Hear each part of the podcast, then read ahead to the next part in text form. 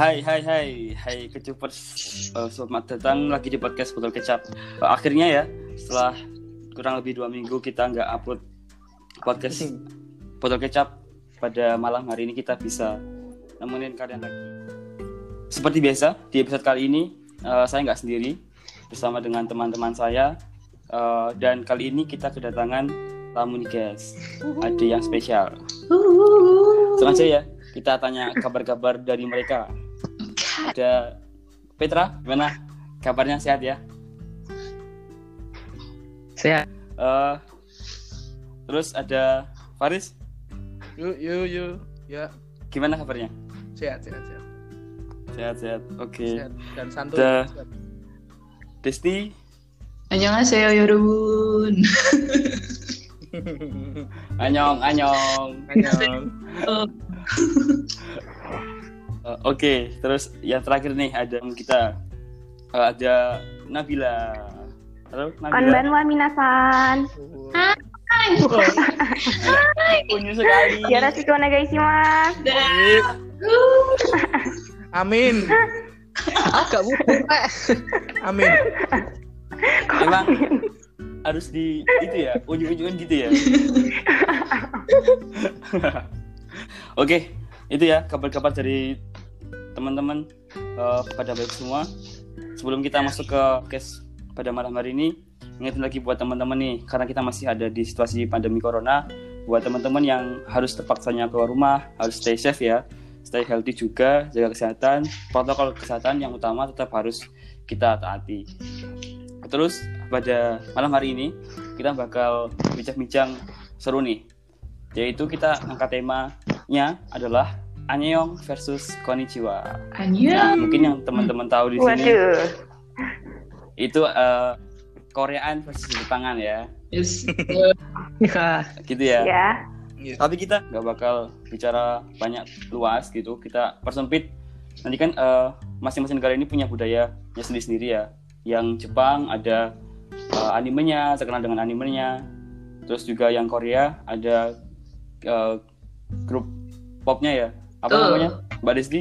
Ada K-pop, K-pop, boyband, girlband, K-pop, drama, K-pop drama gitu. dan ya dan drama-dramanya ya. Kakian drama. Langsung. langsung, Pak. Oke, eh, langsung aja. Saya moderatornya nggak sendiri, ada Petra juga. Hai, hai. Oke, Yuk. oke. Sebelum teman-teman dengar podcast ini lebih lanjut, eh, kita ingetin buat teman-teman buat open minded dulu karena yang hadir di sini adalah curahan hati kita masing-masing gitu ya. Kita kita bukan bukan ahli dalam bidangnya, tapi mungkin referensi ini bisa dijadikan apa ya namanya ya eh, perbandingan lah buat mungkin yang di luar sana ada yang berbicara tentang hal yang sama ini juga bisa buat jadi perbandingan referensi gitu Oke, oke siap, Oke. Siap, siap. siap ya siap. Siap. Siap. Oke, oke. Langsung aja masuk ke pertanyaannya ya.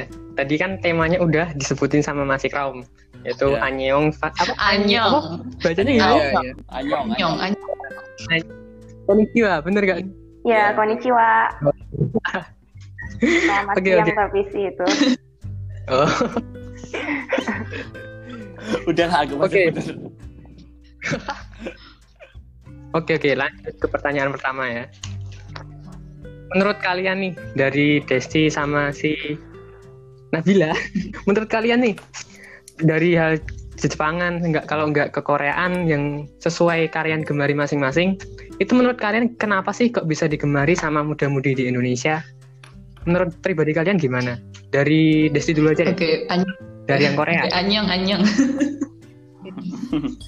Oke, sebelumnya sedikit nih ngomong Korea nih tadi disuruh nih, tapi belum belum kelihatan tadi Koreanya. Jadi ini saya Oke, mau oke. kenalan dikit nih. Gini. 안녕하세요. 저는 방탄소년 dan Ami Yusdan Destimnida. 만나서 반갑습니다. Eh, paham sudah. Mida, Waduh. Mida, Mida. Eh, paham sudah. Dikit ya. Itu artinya apa? Artinya apa, Desti?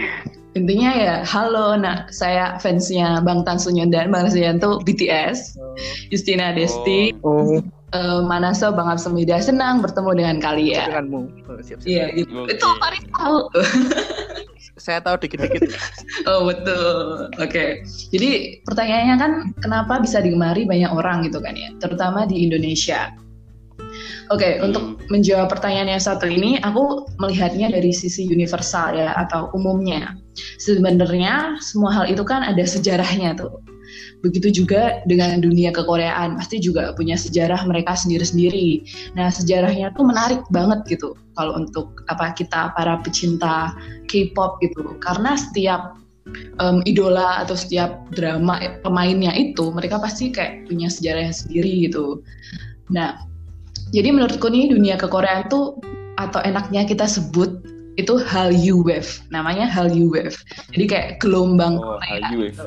Jadi tuh kayak mencakup semuanya yang ada hubungannya sama kekoreaan. Hallyu Wave namanya. Nah itu Oh. mereka unik kayak lain gitu loh menurutku. Why? Gitu ya, why? Lagi di dunia orang yang bilang K-pop atau bangsanya boy band, girl band gitu kan. Korea itu bener-bener nggak main-main istilahnya tuh mereka. Jadi yang mereka lakukan tuh nggak ada yang namanya iseng. Kenapa? Karena untuk menjadi seorang idol, idola atau idol itu tidak nggak mudah gitu, nggak mudah. Yang pertama tuh mereka harus audisi kan, terus mereka juga harus jadi trainee, trainee itu kayak sekolahnya gitu. Jadi kayak diajarin banyak skill, mulai dari acting lah, nari, nyanyi, main alat musik. Jadi mereka tuh dari nol, asalkan mereka itu bisa lolos dalam tahap audisi, mereka bisa em, jadi trainee. Tapi sayangnya nggak semua trainee itu bisa lolos untuk debut. Nah, debut ini tuh istilahnya tuh jadi artis gitu. Nggak bisa Oh. mereka benar-benar harus kerja keras. Nah, sejarahnya tuh di situ, kerja ke situ. Kalian tahu G Dragon nggak sih? G Dragon Big Bang Tahu, tahu, tahu. yang oh yang lagunya Bang Bang gitulah pokoknya ya. itu dia trennya ada trainingnya aja tuh 11 tahun. Bayangkan 11 tahun guys. Wow, Istilahnya sekolah Tahun. 11 tahun lama ya? banget. baru jadi baru SMP, debut. SMA. Itu di situ loh kayak mereka tuh untuk gambaran kita untuk berusaha gitu. Jadi kayak apa namanya kasih orang banyak gitu kan. Terus ngomong Hmm. terus ngomongin idol-idol gitu kan mereka juga pasti visual lah ya visual lihat Korea itu visualnya nggak main-main guys. Cantik-cantik ganteng-ganteng. Mending-mending uh mulusnya luar biasa. Raket ya, raket. nah itu. Jadi kayak juga pasti kan orang-orang juga kayak siapa sih yang nggak pengen ganteng ya, nggak pengen cantik, siapa sih yang nggak naksir gitu kan ya. Jadi itu juga menariknya dari mereka.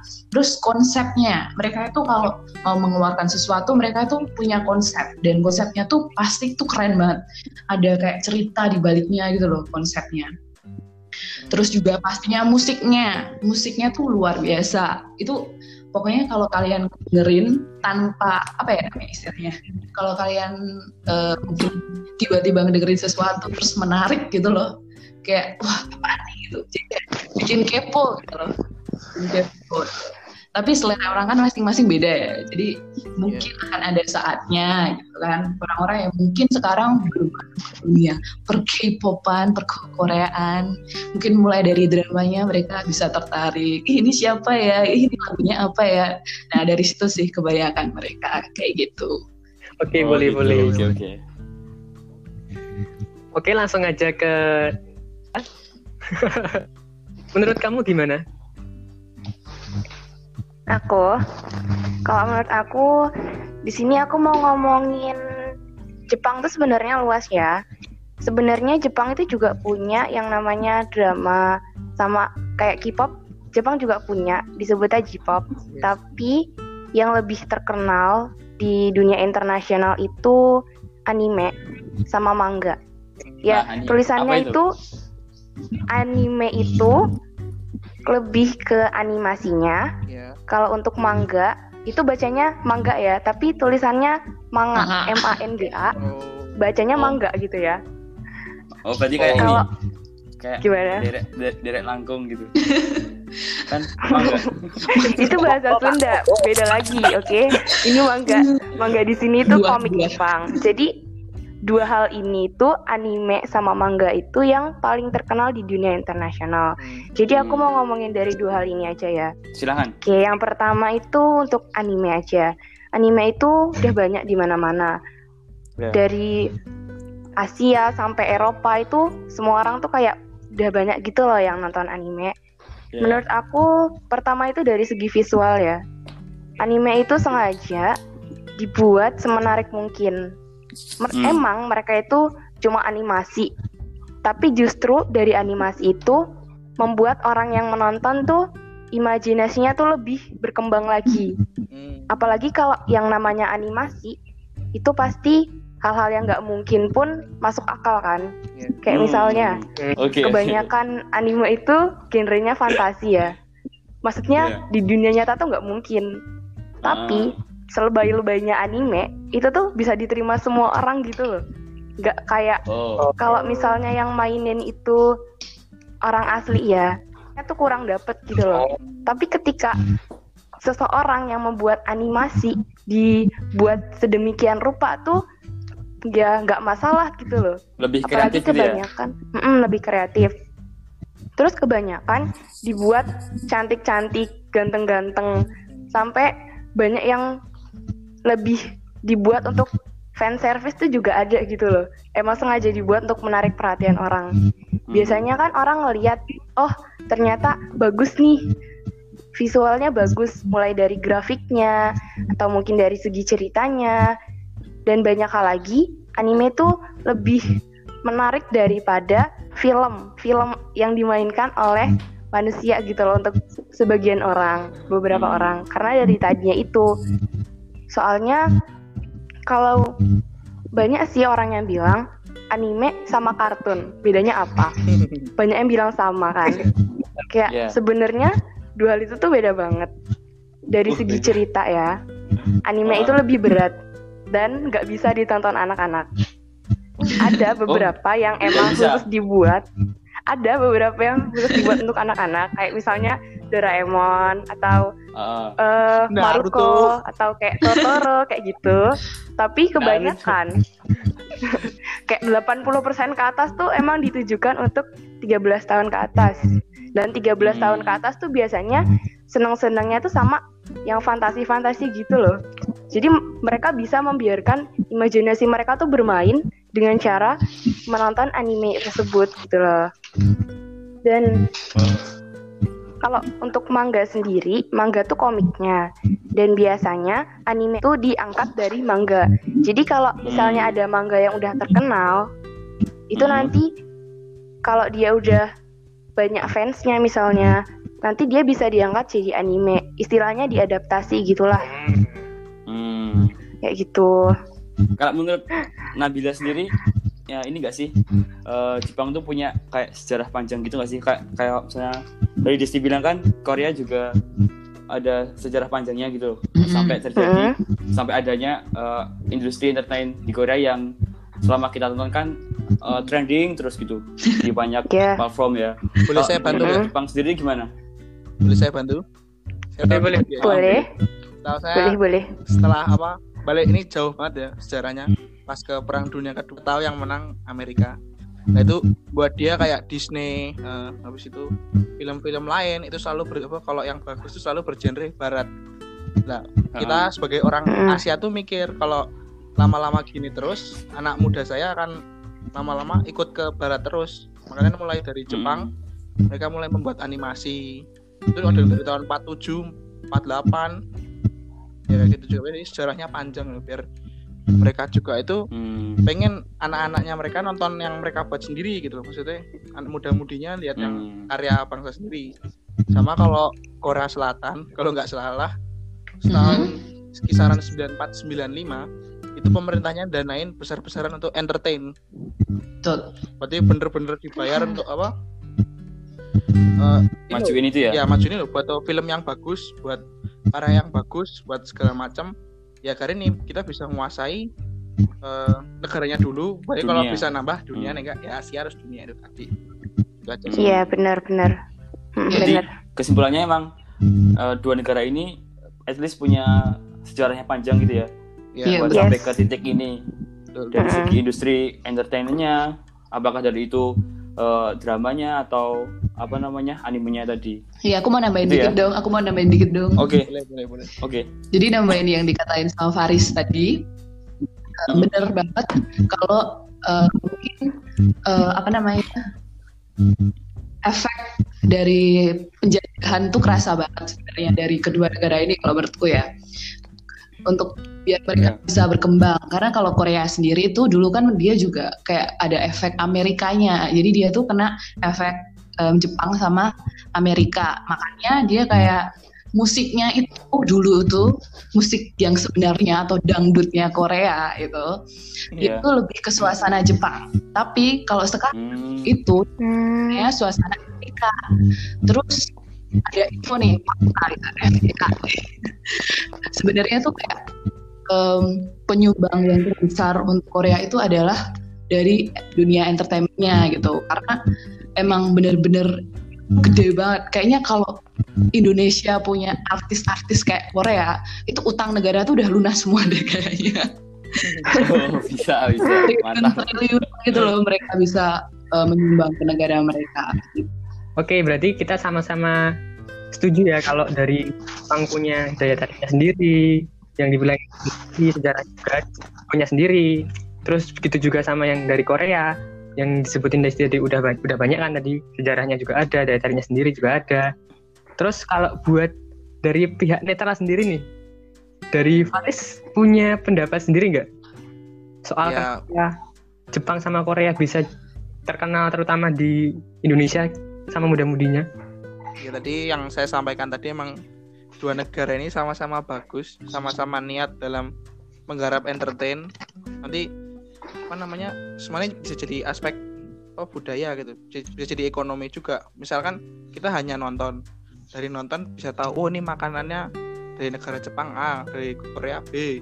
Terus kita jadi Hmm. penasaran. Nah dari situ nanti industri makanan masuk ke negara kita, nambah ekonomi lagi buat negara mereka. Ya itu sih menurutku Hmm. Sama-sama bagus Jadi- mereka dalam Hmm. merancang ini. banyak banyak peluang yang bisa diambil dari entertainnya mereka masing-masing gitu Ya sudah. Hmm. Oke oke oke. Oke lanjut ke pertanyaan yang selanjutnya. Menurut kalian, tadi kan udah kalian udah bilang orang lain kenapa menggemari Jepang, menggemari Korea. Sekarang nih alasan kalian sendiri, kenapa sih apa menggema- menggemari dari Jepang, dari Korea? Terus apa sih efeknya buat kalian, terutama berhubungan dengan budaya? Apalagi kan kan nggak bisa dipungkiri tetap budaya luar kan yang bisa berpengaruh ke budaya Indonesia. Nah itu menurut kalian gimana? Sekarang dari Nabila dulu. Oke, jadi dari aku ya, kenapa aku suka anime? Sebenarnya kayaknya itu udah mulai dari kecil, tapi aku nggak nyadar. jadi waktu kecil itu, papa mama aku su- emang udah suka nonton, Oh. tapi Oh. nggak intens banget. turun Jadi berarti ya dulu, anaknya ya ya mungkin gitu ya. jadi dulu papa aku tuh suka beli kaset CD piringan CD itu loh, Oh. Ya. Inuyasha. Oh. Itu anime lama. Oh. Inuyasha itu ada yang tahu nggak? Tahu tahu tahu. Jadi itu dulu emang pernah ditayangin di TV, tapi nggak lama. Soalnya emang Hmm. episodenya tuh banyak banget, seratusan lebih kayak Hmm. gitu. Kalau nggak salah ya, aku lupa ya. Pokoknya banyak. Nah, seiring papaku nonton itu aku jadi ikut ngeliat. Tapi belum belum kerasa apa-apa gitu loh. Cuma lihat aja, oh iya kayak gini. Terus juga dulu kan di Indosiar, di RCTI itu kan ada yang nayangin film-film anime, misalnya Detektif Conan, terus ada Beyblade dan Iya. segala macam. Dulu juga ada Ninja Hattori dan sebagainya. Nah, mamaku tuh sukanya nonton Detektif Conan. Terus aku juga jadi suka ikut nonton gitu loh. Tapi juga masih biasa-biasa aja. Hmm. Terus lanjut ke kelas 6 SD. Temanku tuh bawa komik, komik Conan dan dari situ aku mulai suka. Lanjut ke kelas 2 SMP. Dan itu aku masih biasa-biasa aja ya sama anime kayak sama Jepang tuh nggak nggak iya aku suka banget nggak kayak gitu cuma kayak Hmm, orang biasa aja awam ya Hmm. biasa aja. Terus di kelas 2 SMP aku ikut ekskul PMR. Nah, di situ guru aku ternyata suka sama anime. Terus Hmm. kita setiap pulang sekolah anak-anak PMR beberapa orang sekitar 10 orang itu pulang sekolah itu nonton di UKS nobar nobar kayak gitu kita Oh. kita Ekskulnya nonton jadi ekskul anime ya. Nggak jadi gamer. ya kita nonton eh, punya guru kita pakai komputernya guru kita kita itu nonton sehari itu biasanya 2 sampai 3 episode terus habis itu eh, lanjut lanjut lanjut aku udah lupa kan sama anime itu soalnya Ah. itu waktu itu aku nontonnya Sword Art Online Sao Aku juga lihat, aku juga lihat. Oh. Tapi ya, tahu, tapi itu. Kalau kalau itu aku kalau lihat itu booming kan kalau itu. Nah lihat. itu Sao itu itu eh, contoh anime yang tidak ditujukan untuk anak-anak ya kayak gitu. Terus habis itu Hmm. pas kelas 2 SMA iseng-iseng scroll Instagram tapi di explore. Jadi bukan di home feed Iya. kayak gitu. Terus nggak sengaja aku lihat eh apa sih namanya? Ada postingan tentang Sao itu Hmm. Terus aku nggak sengaja ngeklik, ngeklik. Habis itu aku kepoin dari Instagramnya. Ternyata aku baru tahu di situ dia tuh nggak posting soal Sao aja, tapi banyak banget anime yang aku nggak kenal. Dan tiba-tiba aku jadi tertarik, loh, kok ternyata banyak banget sih kayak gini. Nah aku itu Hmm. menghabiskan banyak waktu di situ buat explore dan nggak tahu kenapa mungkin karena dari kecil udah dibawa ke bawah kayak gitu. Dan dari kecil aku didoktrin untuk tidak menonton sinetron. Jadi aku cuma boleh nonton kartun gitu loh. Jadi aku tertariknya sama sesuatu yang berbau-bau dua dimensi bukan yang berbau tiga dimensi kayak gitu. Jadi aku tuh langsung Hmm. tertarik kayak ada teng gitu loh. Weh terus aku explore tanya temenku yang tahu ini anime apa akhirnya aku dikasih satu anime itu judulnya Shigatsu wa Kimi no Uso atau bahasa Inggrisnya tuh Your Lie in April kayak gitu. Tahu tahu tahu. Dan dari situ aku ketagihan nonton anime. Jadi kalau dari rangkumannya sebenarnya kayaknya itu bawaan dari orang tua dan udah ajaran dari orang tua. Karena an- orang tua kepada anak tuh juga berpengaruh. Kayak kalau misalnya orang tua biasain anaknya nonton sinetron, ya sampai gede dia Iya. sukanya nonton sinetron gitu loh. Terus kalau misalnya orang tuanya ada yang suka drama India, ya mungkin dia anaknya juga ikut-ikut nonton drama India. Tapi karena Bener mama papaku dari awalnya sukanya nonton anime, ya udah anaknya ikut-ikutan jadi anime gitu loh. Jadi Oh. kalau kayak gitu sih, utaran utaran India buat buat para orang tua ya ini bisa dicoba nih cara-caranya. Gak cuma orang tua, calon orang tua. Calon. Oh, cara orang tua. Oh ya kita ya. Sama siapa? OTW Masih lama. santai. Ada lagi Nabila? udah sih kalau yang kenapa mah itu. Terus kalau yang budaya ya, kalau Hmm. budaya menurut aku tergantung eh, personality sih, tergantung orangnya tuh gimana. Hmm. Dia mau mengambil budaya itu secara berlebihan atau enggak. Kita di sini kenal ya. Kalian tahu gak istilah otaku atau wibu? Tahu lah. Oh, Terkenal itu. Tahu kan? tahu kan? Tahu banget kan? baru Itu- mau disebut. Iya. Enggak Apa itu sih itu? mesti. Nah, aku mau jelasin sedikit ya. Di sini banyak Ya. yang salah kaprah. Mesti banyak orang yang kayak menjudge orang yang suka anime tuh pasti otaku atau wibu. Itu udah kayak tersebar di mana-mana kayak kamu nonton anime sedikit wibu bau bawang kayak gitu kan. Sebenarnya tuh enggak ya. Kenapa bau bau? kenapa bawang Aku juga nggak tahu kenapa disebut bau bawang ya. Jadi gini, aku mau jelasin sedikit. Sebenarnya orang yang suka anime itu juga ada tingkatan-tingkatannya.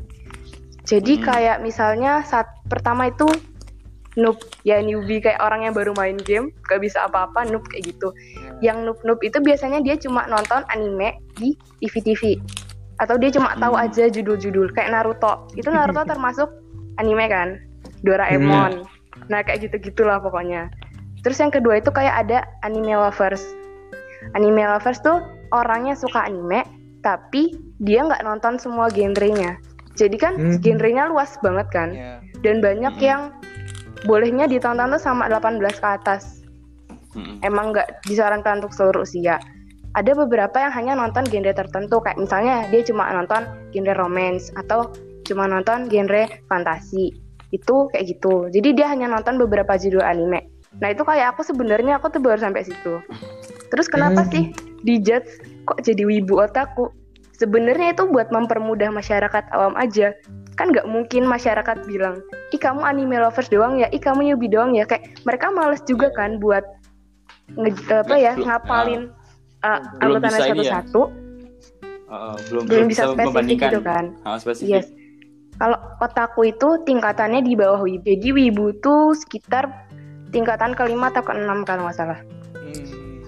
Nah, jadi wibu itu orang yang emang udah ke Jepang-Jepangan banget. Jadi dia dari Hmm. nonton anime itu dia bisa kayak terobsesi banget dan dia bisa belajar bahasanya dari situ sendiri. Hmm. Dia bawa-bawa bahasa Jepang ke mana-mana ngomongnya bahasa Jepang, terus pakainya atribut-atribut Jepang. Pokoknya bener-bener Hmm. kelihatan kalau dia tuh aku aku maunya jadi orang Jepang gitu loh. Dia punya mindset kayak gitu. Oh, sampai Aku bukan orang Indonesia lagi gitu loh. Dia jadi kayak terlalu terobsesi dengan anime. Sebenarnya itu yang bisa disebut wibu. Jadi kalau dia masih biasa-biasa aja, gak sampai obsesi banget, itu belum bisa disebut wibu gitu loh. Tapi Hmm. karena ya udahlah eh, orang awam menyebutnya kayak gitu ya nggak apa-apa mungkin kalau misalnya kamu baru-baru tahu anime kamu biasanya kesel disebut kayak gitu ih apa sih kan aku bukan wibu kayak gitu kan padahal kalau di Jepangnya sendiri seorang wibu aja itu kayak udah dianggap jelek gitu loh di masyarakat Hmm. walaupun di Jepang itu banyak yang suka anime. Tapi kalau sampai berlebihan tuh mereka tuh kayak udah punya image jelek di masyarakat. Jadi kalau di Indonesia sendiri banyak yang bilang wibu bau bawang kayak gitu. Ya udah sih it's okay. Emang salah tapi orang awam tuh sudah terlalu luas dan kalau mau ngubah ya susah. susah juga Susah. gitu kan. Jadi sama masyarakat. ya kayak gitu. Makanya kalau untuk budaya tergantung orangnya tadi sih. Dia mau ambil sisi positifnya aja atau dia mau eh, terlalu obsesi berlebihan kayak gitu dan malah bikin eh, image negatif di masyarakat kalau aku sendiri menurut aku aku cuma ambil budaya-budaya yang kayak positif-positif aja sih kayak misalnya budaya orang Jepang tuh antri ya Hmm. disiplin itu yang bener-bener kayak di itu ya. banget banget ya? di sana tuh antri tuh bener-bener di sana tuh walaupun nggak ada tulisan harap antri tuh kayak udah antri sendiri gitu loh. Nggak kayak Hmm. orang Indonesia Hmm. dikit-dikit nyerobot dikit-dikit antriannya tuh mencang-mencong kayak gitu kan. Ya kayak gitu. Sama kayak disiplin. Mereka tuh telat beberapa detik aja tuh minta maafnya tuh udah kayak telat satu jam gitu kan.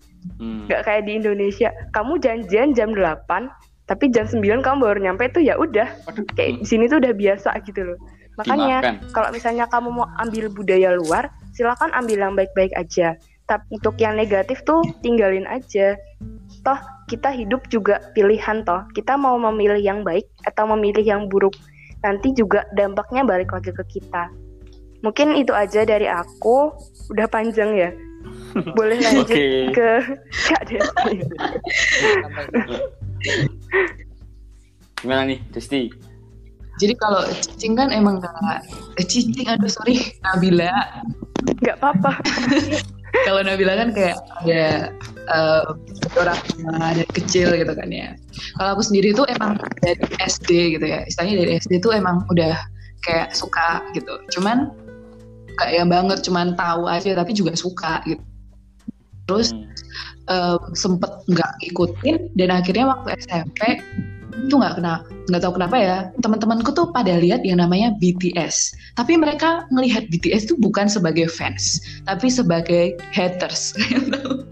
Hmm. Ngomen. wow. ngomenin dia aneh-aneh gitu loh. Ih, ih, ih, kenapa kayak gini? Ih kok lagunya kayak gini? Nah. Tapi tuh beneran deh aku tuh malah kayak kepo gitu loh.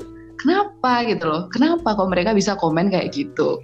Akhirnya Hmm. aku di rumah tuh kayak em, apa namanya kepikiran terus lagunya.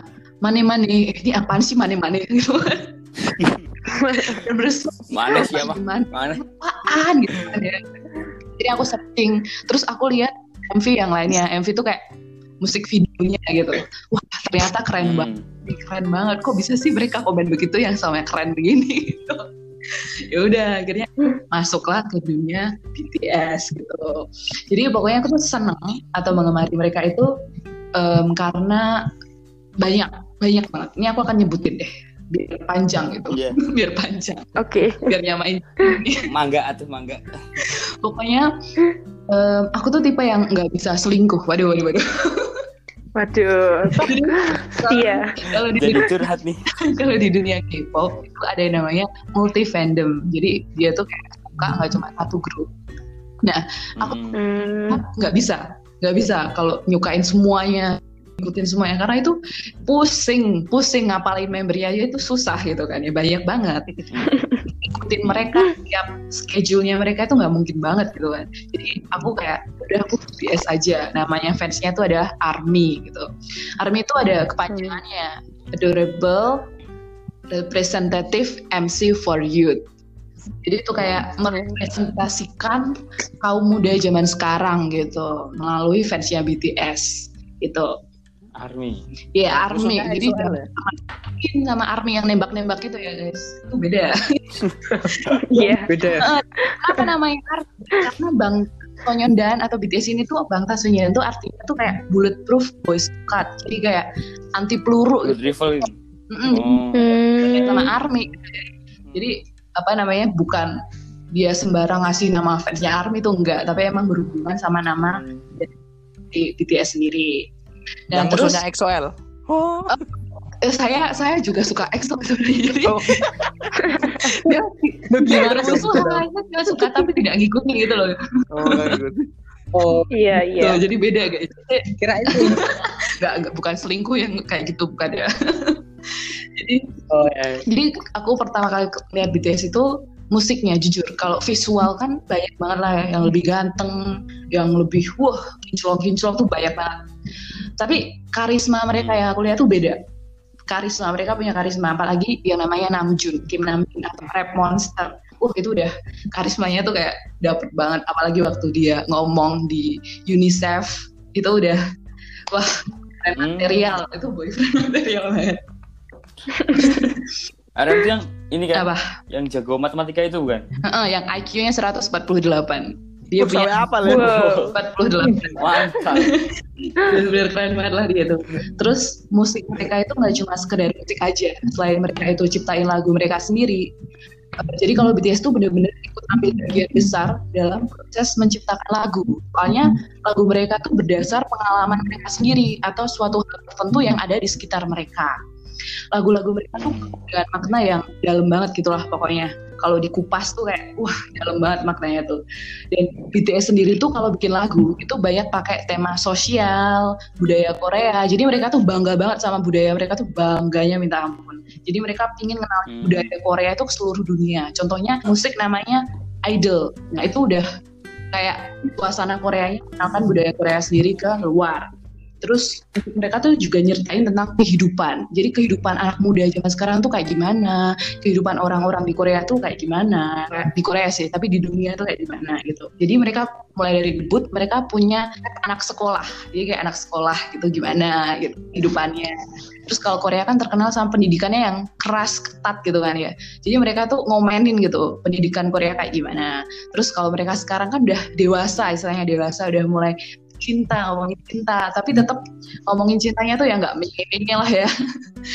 Gitu. Terus sebelum sekarang itu mereka eh, ngomongin tentang ya namanya love yourself. Jadi anak-anak muda zaman sekarang orang-orang zaman sekarang tuh mereka kayak nggak tahu jati diri mereka tuh gimana gitu kan. Jadi butuh banget yang namanya love yourself. Terus mereka juga punya konsep pick yourself. Jadi kamu tuh mau dari mana pun kulitmu kayak apa warnanya rasmu apa kamu dari negara apa bahasamu apa tapi pick yourself gitu. Kayak kamu harus bisa buktiin bahwa kamu tuh juga ada di dunia kamu bisa apa berpotensi banyak untuk dunia kayak gitu Nah, aku udah Hmm. bahas gimana perjalanan sejarah idol-idol kan ya tadi, mulai dari tiny, Iya.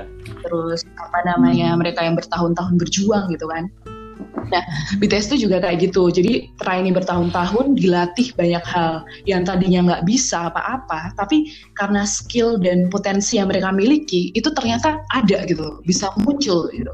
Jadi itu juga kayak buat pembelajaran buat kita yang eh, apa namanya mungkin kita juga mungkin sekarang ya banyak yang belum tahu eh aku tuh lebihnya di mana sih gitu apa sih yang mau aku tuju kan Mm-mm. coba semua hal kalau bisa tuh coba tuh semua hal gitu kan. Jadi kita bisa tahu oh nyaman kita di sini. Oh aku ternyata punya kelebihan di sini. Aku bisa seriusnya di sini gitu loh. Jadi harus bisa nyoba banyak hal untuk apa namanya umur-umur kayak kita sekarang ini. Berarti mereka emang benar-benar dari nol ya perjuangannya. Mm-mm, perjuangannya dari nol banget. Dia tuh istilahnya tuh kalau di K-pop, dunia K-pop tuh ada yang namanya Big Three. Itu ada SM Entertainment itu kayak tempatnya Suju kalian tahu Super Junior. Nah itu Tahu tahu. intinya dia SM Entertainment itu yang membuat sejarah dunia K-pop tuh SM Entertainment. Nama ketuanya, ketuanya, CEO-nya lah yang punya, foundernya. Itu namanya Lee Soman Hmm. gitu ya. Lee Soman itu benar-benar kayak yang memulai dunia K-pop sekarang ini gitu. Jadi dia punya sejarah besar Oh. dalam dunia K-pop. Terus ada namanya YG. Terus ada JYP kan tahu Twice. Nah itu tempatnya JYP. Kalau Blackpink, Blackpink itu punyanya YG. Jadi punya Oh iya. Nah, kalau BTS sendiri dia namanya Big Hit Entertainment. Itu dia benar-benar dari nol kayak agensi yang nggak dipandang gitu loh, kayak di- nggak Hmm. nggak dianggap gitu, Bang. Ternyata punya pemasukan tertinggi gitu. Bahkan kalau BTS sendiri pun itu udah nyumbang bertriliun-triliun untuk Korea sendiri gitu. Jadi sejarah perjuangan yang selama ini mereka buat tuh benar-benar apa namanya dari nol banget. Jadi itu bisa menginspirasi gitu loh. Kisah perjuangan mereka selama itu bisa menginspirasi. Mereka tuh kayak benar-benar memulai from nobodies to legend gitu kan. Jadi itu bisa menginspirasi kita banget.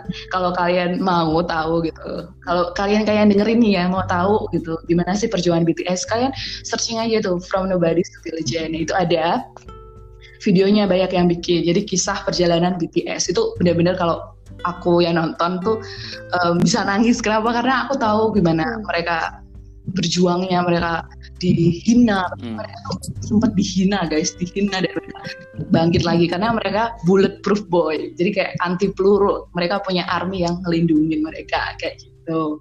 Terus konsep mereka, konsep mereka itu benar-benar tertata dengan rapi, matang abis gitu. Jadi kalau kita lihat musik videonya sebagai contoh, itu kayak gambaran gimana mereka menata konsep mereka itu sangat-sangat tertata. Terus kayak visual musik videonya tuh kayak gimana, temanya apa, lagunya gimana, kita mau nyampeinnya gimana, itu benar-benar tertata banget.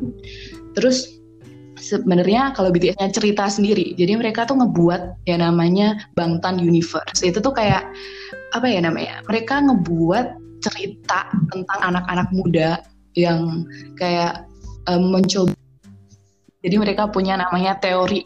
Jadi setiap musik video yang BTS punya tuh ada teori. Jadi kita suruh mikir, penonton tuh suruh mikir. Ada konspirasinya. Heeh, ada konspirasinya banyak sekali.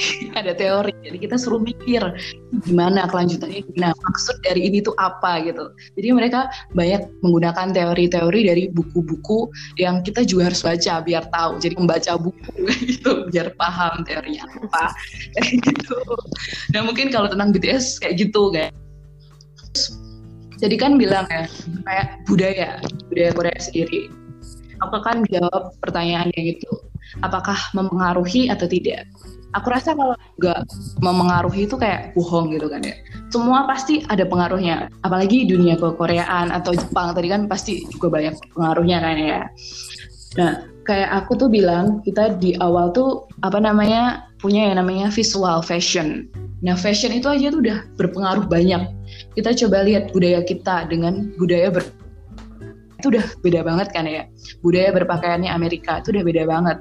Apalagi kalau masuk ke Indonesia tuh udah banyak kayak dicemooh gitu kan ya. Ini nggak nggak sesuai dengan norma adat Indonesia gitu. Tapi tetap aja itu berpengaruh besar dengan um, budaya terus bahasa makin banyak yang pakai bahasa keren nih kalau di Indo jadinya tuh kayak anak anak-anak Twitter nih yung yung gitu kan apa coba yung yung yung yung gitu kan ya. itu Yong sih. Yung. Ini betul betul. Ya kalau di Indonesia kan beda ya. Tapi mereka kan kayak Hyung gitu. Padahal kalau Hyung itu tuh di Korea itu kayak nyapa eh, kakak laki-laki. Jadi saudara laki-laki menyapa kakak laki-laki. Kalau saudara perempuan menyapa kakak laki-laki itu opa. Tapi kalau saudara laki-laki menyapa kakak laki-laki itu adalah Hyung. Hyung. Laki-laki menyapa laki-laki. Kalau Nuna Hmm. laki-laki menyapa kakak perempuan. Itu nah gitu. Terus kalau apa adik laki-laki menyapa kakak perempuan, kok menyapa sih memanggil, memanggil kakak perempuan tuh oni, oni. Kayak kalau Kayak Jepang ya. Iya, Oni-chan gitu. Ya Oni-chan. Ya, itu kalau perempuan manggil perempuan tuh Oni gitu. Jadi kalau Hyung tuh laki-laki manggil laki-laki gitu. Jadi jangan salah pakai ya guys. Ketawa. Oke. Terus kalau apa namanya ada juga eh, mungkin fan meeting fan meeting itu kalau di Korea itu ada yang namanya fan meet gitu. Nah kalau kita eh, apa namanya ngehadiri fan meeting. Itu biasanya kalau orang Indonesia tuh ngebawain sesuatu yang khas dengan Indonesia. Atau bahkan mereka minta ih tulisin dong bahasa Indonesia kayak halo Indonesia gitu.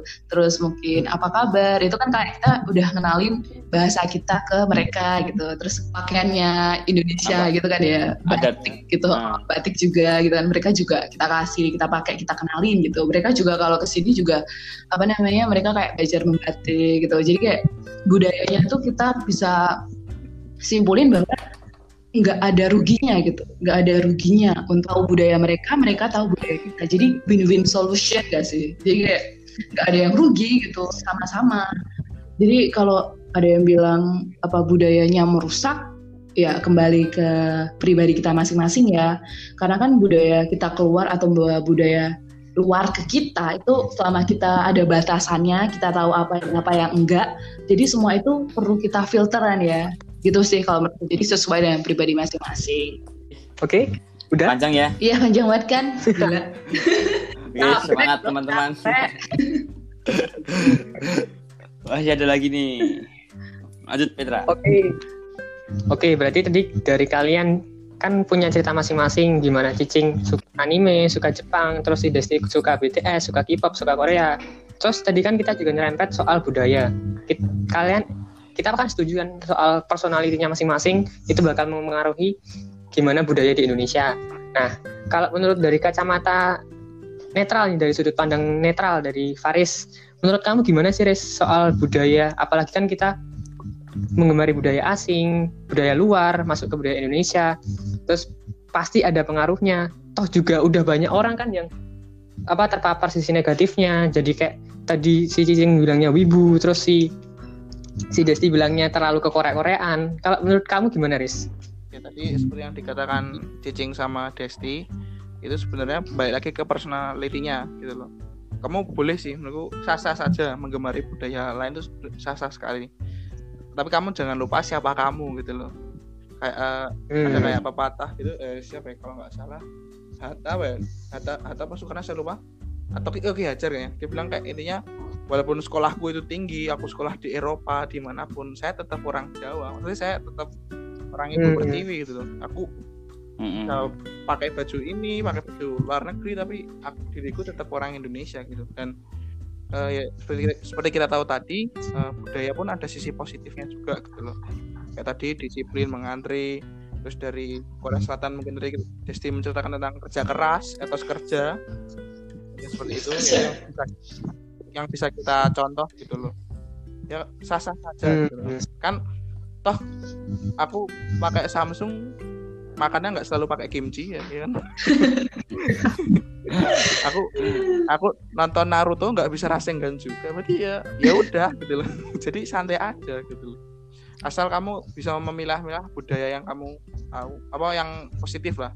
Dan kalau bagi Yang orang baik gitu ya. yang baik yang yang bagi orang udah bener-bener kayak jadi wibu atau terlalu terlalu wibu atau terlalu kekoreaan menurutku ya ya jangan lupa tadi aja siapa kamu gitu loh siapa kamu gimana negaramu itu berada udah gitu aja Uh, Oh, oke. uh, mantap mantap mantap Oke, lanjut aja langsung ke pertanyaan selanjutnya. Kan ada nih di orang yang suka di Jepangan sama suka Koreaan gitu, adalah pasti dalam tanda kutip oknum lah ya, yang suka Hmm. apa suka adu domba dua kubu ini yang suka Jepang sama suka Korea, bahkan yang dalam suka Jepang sama suka Jepang, Korea sama suka Korea gitu, suka adu domba kan ada oknum. Nah itu menurut kalian gimana sih? Apa tanggapan kalian soal oknum-oknum kayak gitu? Dari Paris dulu aja. dari saya sebagai kubu netral ya Iya. namanya apa kalau orang beda kubu aja bisa berantem gitu. Eh, sorry sorry. Yang satu kubu aja bisa saling berantem. Kayak kita sama-sama Indonesia eh, ada suku beda suka berantem. Gimana kalau negara lain? Misalnya di ini apa di analogi seperti itu gitu. Eh, ini tadi itu mereka saling serang karena mungkin merasa salah satu lebih baik mungkin ya. Mungkin loh menurut saya. Ya itu saja sih Hmm. dari saya. Oke, oke. Sangat Kalau ini ya, dari singkat padat dan jelas. Oke, next. next si Nabila, gimana tanggapan anda? Oke, kalau aku sendiri sih kurang setuju ya sama yang kayak gitu. Maksudnya apa ya? Kayak gak ada gunanya gitu loh.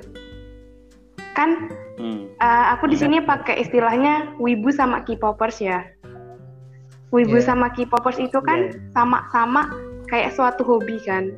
Kamu hobinya misalnya nonton drama atau lihat K-pop. Yang satu hobinya lihat anime. Itu kan masalah selera gitu loh. Kamu nggak bisa Hmm. bikin persepsi samain persepsi semua orang yang lebih baik tuh anime, yang lebih baik tuh K-pop, nggak bisa gitu loh. Karena kalau udah masalah selera tuh ya balik lagi ke diri masing-masing. Jadi buat apa dibanding-bandingin dan buat apa bilang A lebih baik, B lebih baik. Toh kita di sini cuma penikmat gitu loh. Kenapa yang penikmat itu malah bikin eh, sesuatu yang negatif? Padahal kan tujuan awalnya adanya kayak gitu hiburan kan untuk memperkenalkan budaya Ya. dari negara masing-masing.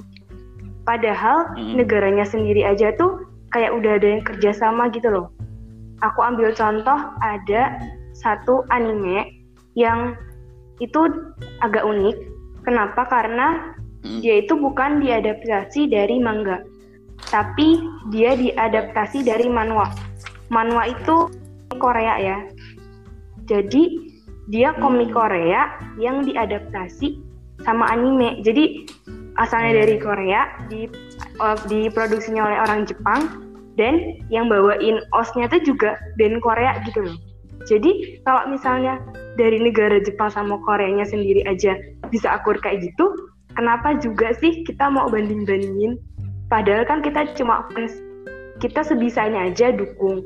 Oke kalau kamu nggak suka Korea ya udah nggak usah nonton, cukup nggak usah nonton aja gitu. Kamu nggak suka Jepang ya udah nggak usah nonton, nggak usah saling membenci, cukup nggak suka, tapi nggak perlu jadi haters kayak gitu sih menurut aku. Dan buat kalian yang misalnya merasa ada yang suka-suka kayak gitu, adu domba kalian, ya udah bodo amat. Ini kan hobi aku gitu loh. Apa urusan kamu mau sok-sokan ikut campur sama hobi aku? Toh nanti kalau misalnya mancing malah kita juga kan yang ikut kena dampaknya. Jadi enjoy aja gitu loh, nikmatin hidup. Gitu sih kalau dari aku. oke oke Oke. Mungkin lanjut dari Mbak Desti gimana? Oke, terima kasih Kak Petra yang sudah memberikan kesempatannya untuk menjawab pertanyaan terakhir. Eh, kalau di dunia kekoreaan biasa sih ada komen yang nggak enak tentang kita ya. Udah tau lah, udah terkenal gitu kan. Biasanya juga Hmm. mereka kayak barbar gitu loh. Kayaknya lebih banyak em, orang eh, nggak tahu dunia kekoreaan dan dunia Jepang yang mandang kita tuh kayak apa ya orang aneh gitu loh. Orang yang kayak beda banget dari mereka gitu kan. Jadi eh, mungkin untuk mereka aku mau ngomong lebih bisa meningkatkan rasa menghargai aja sih gitu kan ya. Terus eh, udah biasa sampai males gitu loh kalau untuk aku sendiri nanggepin mereka paling cuman pencet report gitu kalau ada komen nggak enak karena kalau diladenin tuh malah jadi panjang banget dan rasanya tuh kayak nggak kayak buang-buang waktu. Nggak nggak penting. Nggak penting Oh. banget ngapain ladenin kayak gituan gitu. Nah terus aku ingin mm, apa namanya ngomong hal yang penting banget. Ini ini ini kalian pasti tahu dan sering banget lah denger kata-kata ini. Kayak plastik gitu kan ya. Plastik cuman komen plastik gitu kan.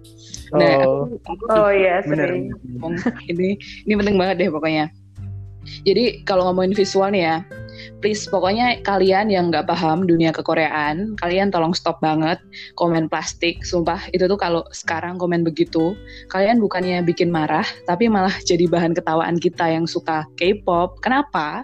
Karena nggak semua artis Korea itu tuh oplas gitu loh dan banyak banget idol sekarang yang mereka tuh benar-benar murni dari kecil itu loh mereka tuh kayak gitu kayak orang Indo deh banyak kan ya yang cantik dan ganteng lalu apakah Iya. mereka oplas? Kan juga enggak gitu kan ya.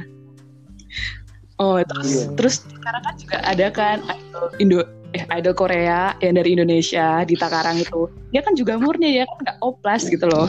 Jadi, tolong stop banget gitu kan. Terus FYI aja. Korea itu bukan em, tingkat operasi plastik yang paling tinggi. Operasi tinggi operasi plastik paling tinggi itu adalah Amerika. Terus ada Brasil Jepang sama Cina. Jadi kalian kalau masih mikir orang-orang Korea yang cantik-cantik kata-kata oplas tuh kayak masih malah jadi bahan ketawaan kita gitu loh, bukan malah keren ngomongin plastik gitu. Terus Hmm. terus kalau aku jadi apa sebagai army gitu kan terus banyak juga yang ngomong musiknya mereka tuh nggak jelas gitu kan. Terus aneh gitu. Ya namanya selera orang kan beda-beda gitu. Nah karena aku mengidolakan Suga BTS aku mau ngomong nih ini Ya. ini ini menurutku keren banget.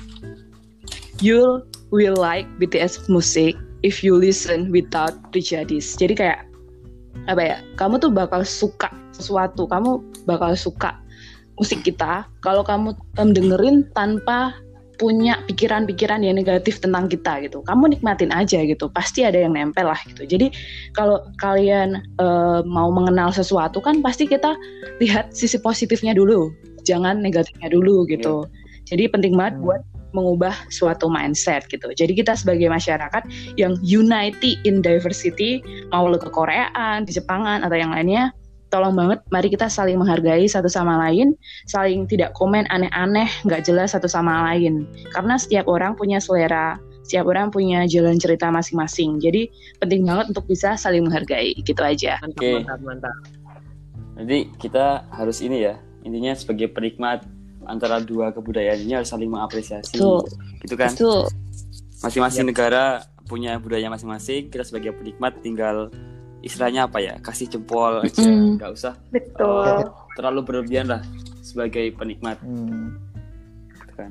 Secara juga kita kan menikmati itu gratis gitu kan, nggak usah bayar. Iya, kecuali ku. Oh iya, kecuali kok. Oke oke. Nih, eh, lanjut ya. Oke. Sebenarnya saya ada ini nih, ada ada pertanyaan. Eh, dua-duanya boleh jawab sama Mas Faris juga boleh jawab.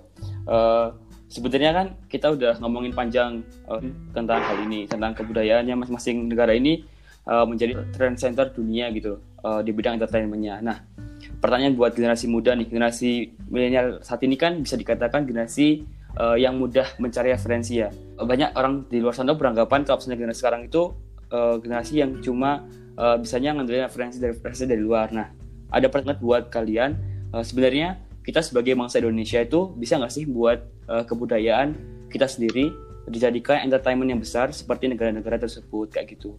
Nah, kalau bisa itu gimana caranya dan kalian tanggapannya sebagai generasi muda itu seperti apa? Mungkin Faris dulu boleh Oh, jawab. dari saya. Faris. Ah, ya kalau dari saya kalau nyusul kayak dua negara ini mungkin bisa Eh, kita kita budaya kita juga banyak gitu loh. Bisa diangkat jadi cerita yang seru-seru juga gitu loh. Kayak eh, kayak musik eh, kita ada gamelan terus udah dikembangkan EDM sama Weird Genius mungkin ada yang tahu? Iya, Iya, kan sebenarnya latih kan. di Kenal. banyak DPS itu mereka kan dari budaya kita musik gamelan itu dibuat jadi EDM gitu yang lebih ke anak muda di mana lebih disenangi gitu sama kalau Ya. lihat dari cerita-cerita eh, kita dulu kayak Isa jauh kayak ke Gajah Mada dia mempersatukan Nusantara kan ceritanya asik juga gitu loh. itu kalau tadi bikin Hmm. series udah keren banget maksudku kayak dia menaklukkan pulau ke pulau dijadikan Hmm. entah drama Dibikin animenya gitu ya. atau animasi kayaknya asik juga gitu loh Oke, dengan dengan, mantap. dengan penggambaran sebagus dua negara ini gitu aja Oke. Lanjut Kak Nabila, Oke, boleh? kalau dari aku sendiri sebenarnya bisa sih. Soalnya sebenarnya di Hmm. dunia ini tuh gak ada yang mustahil ya. Kecuali untuk hal-hal fantasi yang mungkin di luar alam, di luar nalar gitu. Nalar. Jadi Ah. semua ter- tergantung pada negaranya sendiri sih. Coba kita berkaca, kenapa sih Korea sama Jepang budayanya itu bisa sampai keluar negeri, terkenal di dunia Ah. internasional. Itu sebenarnya dimulai dari mereka sendiri. Mereka tuh tipe orang-orang yang sangat mencintai budayanya sendiri. Kayak mereka tuh benar-benar mengedepankan budayanya dan mereka tuh bangga dengan budayanya sehingga mereka tuh mau mengenalkan keluar. Ini contoh yang bisa diambil sebagai orang Indonesia. Budaya Indonesia banyak banget. Coba misalnya kamu ambil aja deh dari Jawa misalnya. Budaya Jawa aja tuh kayak udah banyak banget, bahkan banyak orang Jawa sendiri yang nggak apal sama budayanya sendiri. Belum lagi Hmm. ada orang Sunda, orang Betawi, Batak, Padang dan lain-lain yang kalau disatuin tuh banyak banget. Apalagi Indonesia sendiri tuh multikultural banget kan. Jadi Iya. kalau menurut aku, kita dulu dari orang Indonesianya, coba cintai dulu budaya kita sendiri. Dan kalau misalnya kalian punya kesempatan, misalnya berkunjung ke luar negeri, atau kalian punya eh, media sosial yang bisa kalian gunakan untuk mempromosikan budaya kalian, yaitu dilakukan. Karena dari hal-hal kecil tersebut, itu nanti bisa menjadi besar gitu loh. Kalau kalian nggak mau mulai, meskipun hanya satu langkah, kalian nggak akan nggak akan pernah maju gitu loh. Jadi coba aja kalian coba mencintai diri sendiri dulu. Maksudnya dari diri sendiri coba mencintai budayanya dulu. Terus kalian ajak teman-teman kalian, baru kalian sebarkan keluar gitu loh. Karena sebenarnya udah banyak orang-orang Indonesia yang mereka keluar dan mereka tuh ikut menyebarkan budaya-budaya kita gitu loh. Kayak gitu sih menurut aku. Jadi kalau misalnya mau mulai dari hal mulai dari hal kecil dulu mungkin sekarang masih kelihatan kayak mustahil gitu kan kayak ah nggak mungkin lah segede gitu tapi siapa yang tahu gitu loh karena Iya. dari hal-hal kecil itu kita bakal memupuk hal-hal besar di, di masa depan itu apa sekarang eh, udah canggih banget kan zaman. Kamu tinggal ketik tinggal eh, pencet tombol kamu udah bisa ngirim ke berbagai belahan dunia. Yaitu dimanfaatkan aja sih Hmm. teknologinya. Dan kalau misalnya ada budaya dari luar boleh terima. Tapi jangan sampai kalian tuh meluputkan budaya kalian sendiri. Kayak gitu sih menurut aku Oke. Terus lanjut ke Mbak Disti. Oke, wah terakhir nih. Terakhir. Kayaknya aku nyimpulin aja gitu ya. Terakhir. Oke, boleh. Nyimpulin, oke. Tadi Faris sudah ngomongin kalau apa namanya em, ada kayak artis-artis ya Indonesia yang udah mungkin memasukkan budaya Indonesia kayak gamelan gitu, Iya. gitu. Pokoknya alat musik Iya. lah ya ke musik-musik mereka yang mendunia. Contohnya kayak Genius kemarin Lati itu bagus banget kan. Dan Iya. Iya. emang itu menurutku budaya Jawanya apalagi kan ya budaya Indonesia itu kental banget. Jadi itu menurut aku mereka bagus banget dan itu patut untuk dicontoh untuk kita yang mau ngenalin budaya kita ke luar. Terus Hmm. kalau pertanyaannya bisa apa enggak ya pasti bisa gitu ya nothing is impossible ya tadi kalau katanya Nabila gitu kan. Karena ini abad 21 gitu loh. Globalisasi tuh udah apa namanya di mana-mana tuh terjadi gitu. Jadi kayak apa yang nggak mungkin gitu sekarang. Mungkin ya nggak mungkin yang kita pikirkan sekarang ya nggak mungkin. Itu bisa terjadi di masa depan. Tergantung generasi kita sekarang ini mau ngembanginnya kayak apa gitu. Jadi ya kalau pertanyaannya bisa apa nggak bisa ya pasti bisa. Dan kalau Nabila bilang dari hal-hal kecil tuh bener banget. Kayak mungkin batik gitu. Kita bisa jadiin itu fashion kita buat mungkin fashion show di Paris dengan tema batik gitu kan. Itu udah memperkenalkan budaya kita yang besar banget nilainya. Jadi eh, kalau dari aku sendiri bener kata Nabila yaitu mulailah dari hal kecil dari diri kita sendiri supaya budaya yang kita miliki ini nggak musnah gitu aja. Dan bisa menjadi eh, warisan bahkan bisa juga dibanggain sama orang luar karena aku yakin banget orang Indonesia yang pakai batik di luar negeri itu mereka bangga banget sama Indonesia jadi itulah bukti dari Indonesia itu kaya gitu cintailah produk-produk Indonesia Proud of Indonesia iya ya. betul Iya. Oke, oke. Oh, aku mau nambahin, mau nambahin. Dan harus menambahkan. mau nambahin dikit aja di pertanyaan yang sebelumnya yang tadi soal oknum-oknumnya tadi gimana? Itu kan eh, kita sama-sama sependapat ya kalau oknum-oknum kayak gitu tuh butuh diedukasi bukan dijauhi. Nah terus selain itu eh, soal pandangan bagaimana kita menghargai orang lain itu kan juga istilahnya menggambarkan bagaimana kedewasaan Hmm. kita kan ya. Salah satu indikasinya kan emang kalau kita udah cara berpikirnya dewasa tuh kayak kalau kita suka anime kita nggak bilang plastik ke, ke- apa ke orang yang suka Korea Begitupun juga kalau kita suka Korea kita nggak ke orang yang Jepang. Apa yang suka Jepangan gitu gitu kan. Cara pandangnya gimana? Kita pasti setuju soal itu. Terus kalau tadi soal yang mbok tanyain tadi sih Kram yang soal budaya uh setuju banget bro. Kalau kita harus mencintai produk kita apa produk produk di Indonesia budaya di Indonesia cintai produk produk di Indonesia dulu baru cintai Betul, betul, betul. aku benar-benar terkesan tuh yang eh, animasi tahu. Upin Ipin Iya. kalian tahu kan pasti Hmm. tadi kan Faris bilang udah ada banyak banget orang Indonesia yang istilahnya mempubli- mempublikasikan Iya. budaya kita ke orang lain salah satu contohnya itu yang real tuh yang tadi Upin Ipin itu itu kita Iya. bahas animasi juga ya ini nah itu itu kan salah satu malahan itu eh, sebagian besar rancangannya dari eh, seniman Indonesia tapi di dalam negeri lagi-lagi nggak diakui karyanya nah terus dia bawanya ke luar negeri dan alhasil hasilnya bagus di Malaysia. Terus malah si Ma- Malaysia yang dapat profit dari karya anak bangsa kita. Di Malaysia dipublikasi masuk ke Indonesia. Nah itu kan istilahnya kayak lucu gitu loh. Apa cara pikirnya Indonesia. Yang harusnya kita punya peluang punya peluang buat juin budaya Indonesia publikasi ke luar, ke luar, apa, ke luar negeri. Hmm. dari negara ada juga tuh film-film yang itu loh kayak anime Battle of Surabaya Battle of Surabaya Iya. itu kan juga Oh, itu iya, kan iya, juga benar. membawa bahkan sejarahnya Indonesia loh gitu kan. di luar gitu dibawain ditayangin itu kayak bangga banget kan ya bener-bener Soalnya juga kan eh, banyak kan dari Indonesia sendiri itu komikus-komikus terkenal yang bisa buat film animasi animasi gitu. Animator. Iya. Animator. tuh animatornya Oke. Marvel pak Oh, iya katanya ya. Ada ya? ada Indonesia coy perat Indonesia coy Uh, Oke. Oke nih, terima kasih eh, teman-teman saya yang udah mencurahkan isi hatinya pada malam hari ini. Jadi eh, mendapatkan banyak sekali pembelajaran eh, mengangkat tema pada kali ini ya.